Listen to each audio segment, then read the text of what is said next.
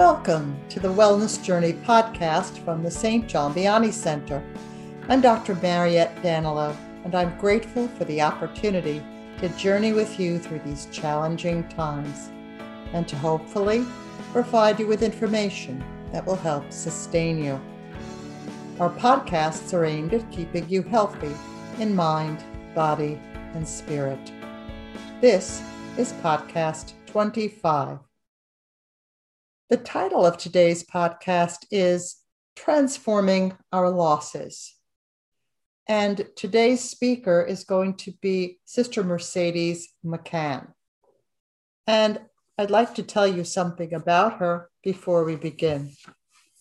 Sister Mercedes McCann currently serves in the position of leadership relations as a liaison to religious communities, particularly women's communities, for the St. John Vianney Center in this position, Sister is available for consultation, education, and facilitation to leadership of women's communities. Furthermore, Sister is a psychotherapist in the outpatient department of the St. John Vianney Center.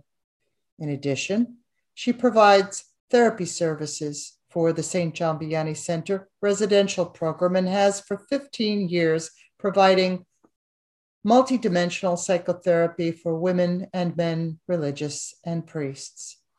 Sister Mercedes served as a formation minister for the Sisters of Mercy, as assistant superintendent for special education for the Archdiocese of Philadelphia, as well as numerous positions within the field of special education. She also previously ministered in state and county institutions for the mentally ill. She has extensive experience facilitating small and large groups for religious communities, including chapters and assemblies, as well as speaking to groups of religious in the United States, Latin America, Europe, and the Pacific Rim on various topics concerning religious life, such as boundaries, change and transition, emotional development, and the spirituality of aging. Her particular interest is the intersection of spirituality, ministry, community, and good mental health in the religious. Sister Mercedes is a member of the Sisters of Mercy of the Americas. She holds a doctoral degree in clinical psychologist from Seton Hall University and a master's degree in psychology from Marywood University. She also completed religious studies with a concentration in sacred scripture from the St. Charles Borromeo Seminary. So, a little bit about her talk today transforming our losses. At the beginning of Eastertide, in the final chapter of Luke's Gospel, we heard, Why do you seek the living among the dead? And in Matthew's account, Go to Galilee, and there you will see me. What wonderful words for us to contemplate as we move from our losses during this pandemic into new life. This presentation will look at how the Eastertide readings can help us both spiritually and emotionally move from loss to new life. And so here is Sister Mercedes McCann. Hello. The topic of my presentation today is transforming our losses, and it is being recorded during the Easter season. It seems to me that Easter time is the perfect time to talk about transforming our losses. The gospel stories through the Triduum and Easter, right up to Ascension, are replete with losses. The disciples' loss of Jesus, his friends' loss of him, his mother's loss, and even though we seldom consider it, Jesus' loss himself. I speak here not only of his life, but also the loss of the people with whom he walked this earth to say nothing of the unspeakable loss through betrayal, denial, and abandonment. Because the Easter readings address loss, I am going to marry the spiritual and psychological as I address the transformation of loss by weaving the Easter readings into my presentation. In the Global Sisters Report of April 21st, 2017, Sister Colleen Gibson, a sister of St. Joseph of Philadelphia, reflected on seeking the living and the words of the angels Why do you seek the living among the dead? I am going to quote Sister Colleen liberally here.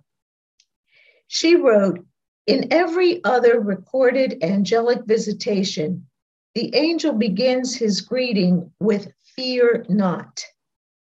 The angels do not pass that reassurance of fear not on to the women at the tomb.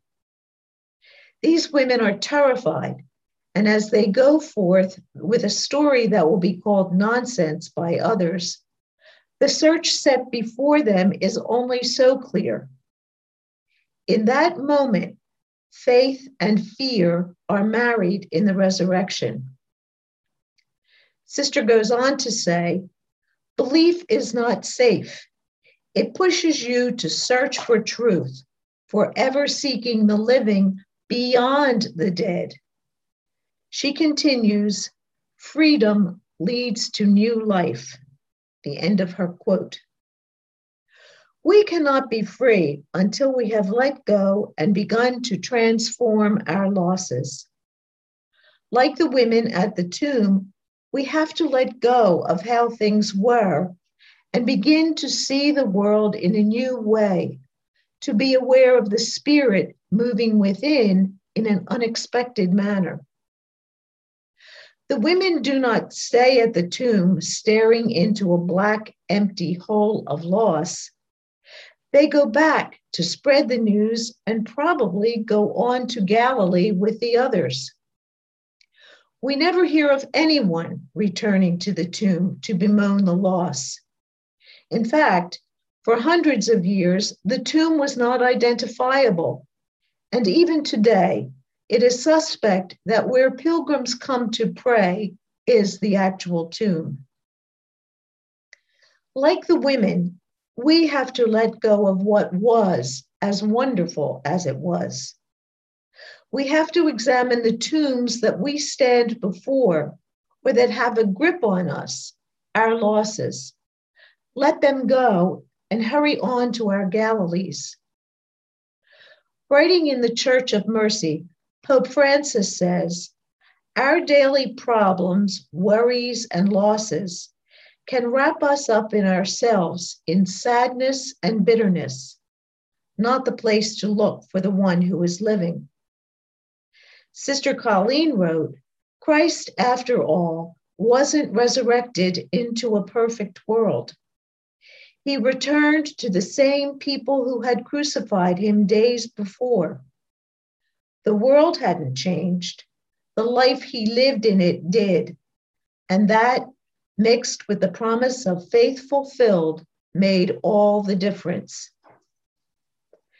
At the top of the page, where Sister Colleen's reflection was written in the NCR, is a picture of the women at the tomb. It is an ivory bas relief of German origin, circa 1150 to 1170, that hangs in the Schnütgen Museum in Cologne, Germany. In the Eastern Church, these women are called the Holy Myrrh Bearers, and they are always celebrated in the Eastern Church on the second Sunday after Easter with prayer and liturgy in their honor. There have been multiple icons written of them. For some reason, the Roman churches never caught on to celebrating these women. I don't know if Sister Colleen selected this picture herself or if the NCR did, but it touched me deeply. So much so that I tracked it down in the form of a candle holder, which I resurrect each year at this time and pray with. It reminds me that I, we, are all called to be holy myrrh bearers. More on that in a minute. In his Easter Vigil homily of the 20th of April, 2019, Pope Francis wrote, Why do you seek the living among the dead? Easter is the feast of tombstones taken away, rocks rolled aside. What is the stone, loss, I need to remove? What is its name? Stone upon stone, we build within ourselves a monument to our own losses, a sepulchre for hope. Life becomes a succession of dwelling on these losses, and we grow sick in spirit. He calls it a kind of tomb psychology, which overtakes us. Everything ends with the losses, and there is no hope of emerging alive.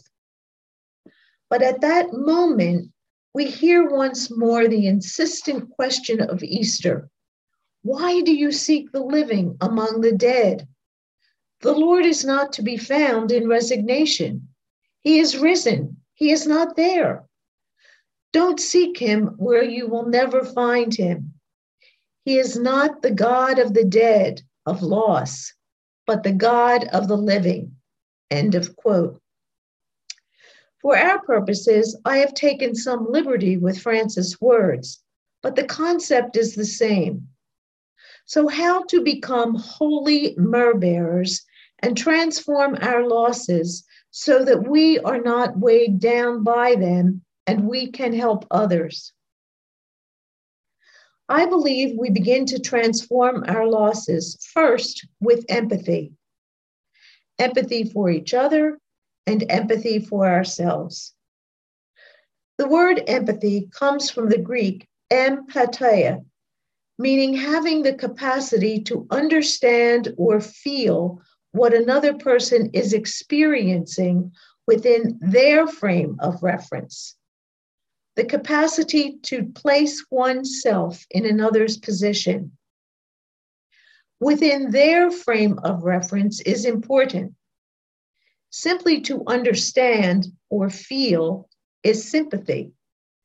To get into another's frame of reference and stay there is empathy.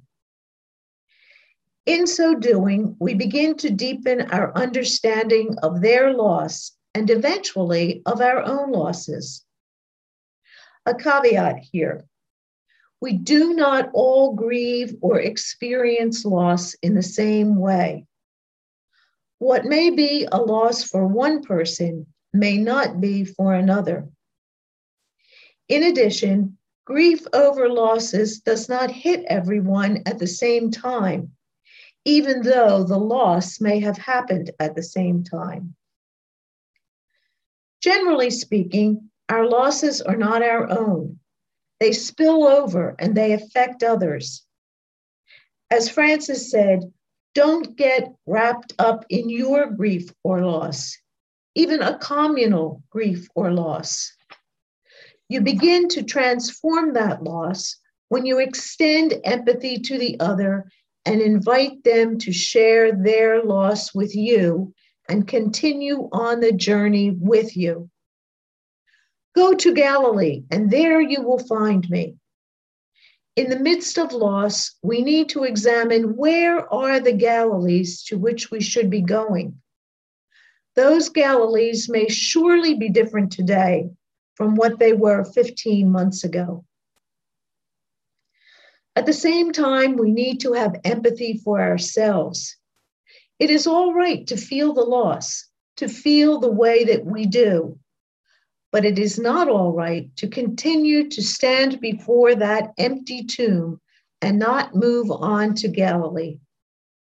We need also to extend empathy to our community leadership, to our church, and to our government. You do not have to agree to have empathy. If you place yourself in the other person's frame of reference, place yourself in his or her experience, you will be able to empathize with what led them to make the decisions they have made or do what they have done. So, empathy is the first step toward the transformation of loss. The next step is to talk about our losses. When you do, they become normalized and you find that others share the same losses. So, as the song Funky Town goes, talk about it, talk about it, talk about it, talk about it. But as the song goes further, gotta keep moving, not to Funky Town, but to Galilee. The disciples on the road to Emmaus were talking about their loss, their shared loss. Finding others to talk to about our losses is critical. We may do this individually, but we need also to do it communally. There are many losses our communities and dioceses have each suffered. The losses of this past year, our sisters and brothers, our way of life, not being able to worship together, minister together, share feelings together. We are our own biggest support systems. So the community or diocese as a group needs to express the feelings of loss. Sometimes we endure our losses, but we don't really mourn them. It takes time to really mourn, and the time constraints of COVID, our ministry, family, and our aging can mitigate this. Joyce Rupp says our grief te- needs tending. Sometimes we avoid or resist this invitation to tend. John O'Donohue wrote, The more we resist it, the longer it stays. Our mourning, our losses leads to healing, and then we move on after the mourning. The third step in transforming our losses is to ritualize the loss. Remember, the holy myrrh bearers came to the tomb to anoint the body of Jesus. It was a common ritual at the time. It was not done at his death because he was buried quickly before the Sabbath. So they came back after the Sabbath to do it. I am reminded of the deaths of our brothers and sisters, family members, and friends over this past year. We have been unable to ritualize as we would have done before COVID. I hope there will be a way we can gather as communities or dioceses and, like the holy myrrh bearers, ritualize and commemorate these people whose loss we feel in that way, we transform our own loss from death into new life. Our ministries. There are so many ministries that we have had to move away from or that have been taken from us. Some have continued beyond us, but some may have not.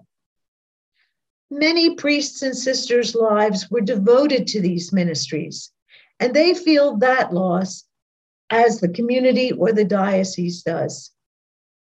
How can we ritualize those losses?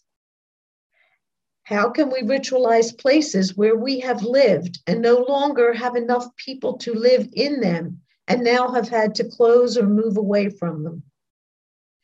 We can gather together those who worked in a particular ministry or lived in a particular convent or rectory together for a ritual of some description to remember the good that was done, the fun that was had, and of course, some of the horror stories. If you have not already done that, to gather and remember helps to transform the loss. And if for some reason you cannot gather, to ritualize these losses through memory and prayer in your own mind is important. Reconciliation helps to transform our losses. We live so closely together and have lived even more closely together these past 16 months that nerves may have become frayed and relationships in community or rectories may have withered. Going to the other and mending the relationship or holding communal rituals to mend relationships helps to mitigate the feelings of loss. We cannot journey to Galilee and live and serve there together if we bring resentments and anger with us. Of course, taking our feelings of loss to prayer is transformational.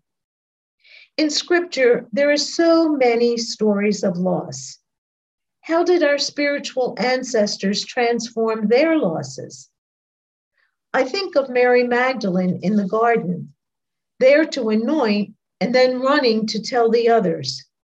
Moving on to Galilee, no mention of her going back. The 40 days between Easter and Ascension, a time to process the loss and come to terms with the impending loss of Jesus' physical presence. Clopas and his companion walking to Emmaus and being transformed by the Eucharist at dinner. Especially in this time of pandemic, we may have begun to appreciate insignificant pleasures that we once enjoyed, like meeting for lunch or sitting savoring a conversation and a cup of tea or coffee. Those things we have not been able to do over the past 16 months. I imagine in the 40 intervening days between the resurrection and the ascension, the disciples experienced a new appreciation for those fish dinners on the beach. Undoubtedly, there were many such dinners in the three years they traveled with Jesus that were taken for granted. No more. The dinners recording be, recorded between the resurrection and ascension bore recording with a new insight that they were temporary. So, as we begin to come out of the tomb of pandemic, a way to transform the losses we experience during this time is to relish and savor the new Galilees we journey toward and our companions on these journeys. Grieving over loss is not time constrained. It can come up time and again, and each time we need to pay attention to it, pray with it, and re-transform it. If we do not acknowledge it, the buildup of our losses can lead to addiction, anger, depression, and resentment. Prayer is important, but it does not do it alone. The healing requires letting go of the losses. Joyce Rupp says, letting go opens the door of our psyche and ushers us toward the fresh air of a new beginning. Each surrender to the impact of loss, every yielding to what cannot be undone, prepares us for the final surrender of our physical death. We learn how to do this with each successive prized part of life we hand over when we grieve and transform the light, the loss. End of quote. Finally, a word about apprehension about our future, about the Galilees ahead of us. We are prophets of a future not our own. This quote is variably attributed to Bishop Ken Untener, Cardinal Dearden, and Oscar Romero. Whoever wrote it, it is so true. The future is not ours, but it will become as we live the present. All we have is what we have now. Relish the now Rejoice in the present. It's what we have. Be attentive. Be wholly there in the moment. We are only as present as we are aware of ourselves and the moment we are in. And to maintain that awareness is a full time job. The future will take care of itself if we are attentive to the present. In speaking of loss and apprehension about her future, Sister Mary Ellen Doherty, a school sister of Notre Dame, wrote in Human Development Whatever I am experiencing now, I need to experience it, be in it, be present to it, pay attention to it. Evasion is not an option. We feel loss in proportion to how much we have loved. Be in the loss and savor the love that makes the feeling of loss possible. This requires freedom. It requires an interior disposition that permits me to expect what is when it is clear I cannot change it. To accept the loss in my life. Freedom does not preclude sadness or grief. It does preclude resistance or denial. End of sister's quote. We can be both sad and happy at the same time. We can be grateful for what has been retained and how fortunate we have been, while at the same time sad about whatever we have lost. To hold what appears to be competing feelings gently serves to lower the anxiety about the future. It is not only all right, but even healthy to begin to plan for the journey ahead with some exhilaration, while at the same time mourning what used to be. Both the disciples on the road to Emmaus and Mary Magdalene ran back to Jerusalem joyfully, even as they remembered Good Friday. So, transforming our losses means seeking the living, seeking our Galilees. It means recognizing Galilee when you see it. Each loss we mourn helps to pave the path to the Galilee we are headed toward. There is no fixed answer to how we transform our losses. We each have to find our own way but we need to share that way with one another as we journey together. In that sharing, the losses will be transformed. Shared memory itself is transformational. I believe we are each called to be a holy myrrh bearer to the other, to anoint, to offer solace, to listen, to be with, to love each other, to encourage one another to let go of the losses, and to cheer one another on as we seek our Galilees. I'll leave you with this story I read in the New York Times some time ago. Since COVID, in the metropolitan section of the Times, they've run a series called Dear Diary. It is a series of vignettes submitted by anyone who wishes to share something that might have lightened the day for someone else. Often they bring a smile to my face. So here is the story I read. The writer wrote, It was a mundane Thursday that was melting into all the other look-alike workdays. I went to the bodega to get my morning coffee as usual. What's going on? I asked the guy there. Nothing, he said. But what's yet to come is incredible. I feel certain that when we get there, we will find Galilee incredible. This podcast is being recorded on the Vigil of the Ascension so I wish each of you a blessed Eastertide until Trinity Sunday. And I look forward to meeting you in Galilee. You've been listening to the Wellness Journey podcast. I hope today's topic, transforming our losses, proves useful to you. You can find all our podcasts and get additional information and resources for clergy and religious by visiting our website at sjvcenter.org. Click on Resources. We are the St. John Vianney Center, and our mission is you.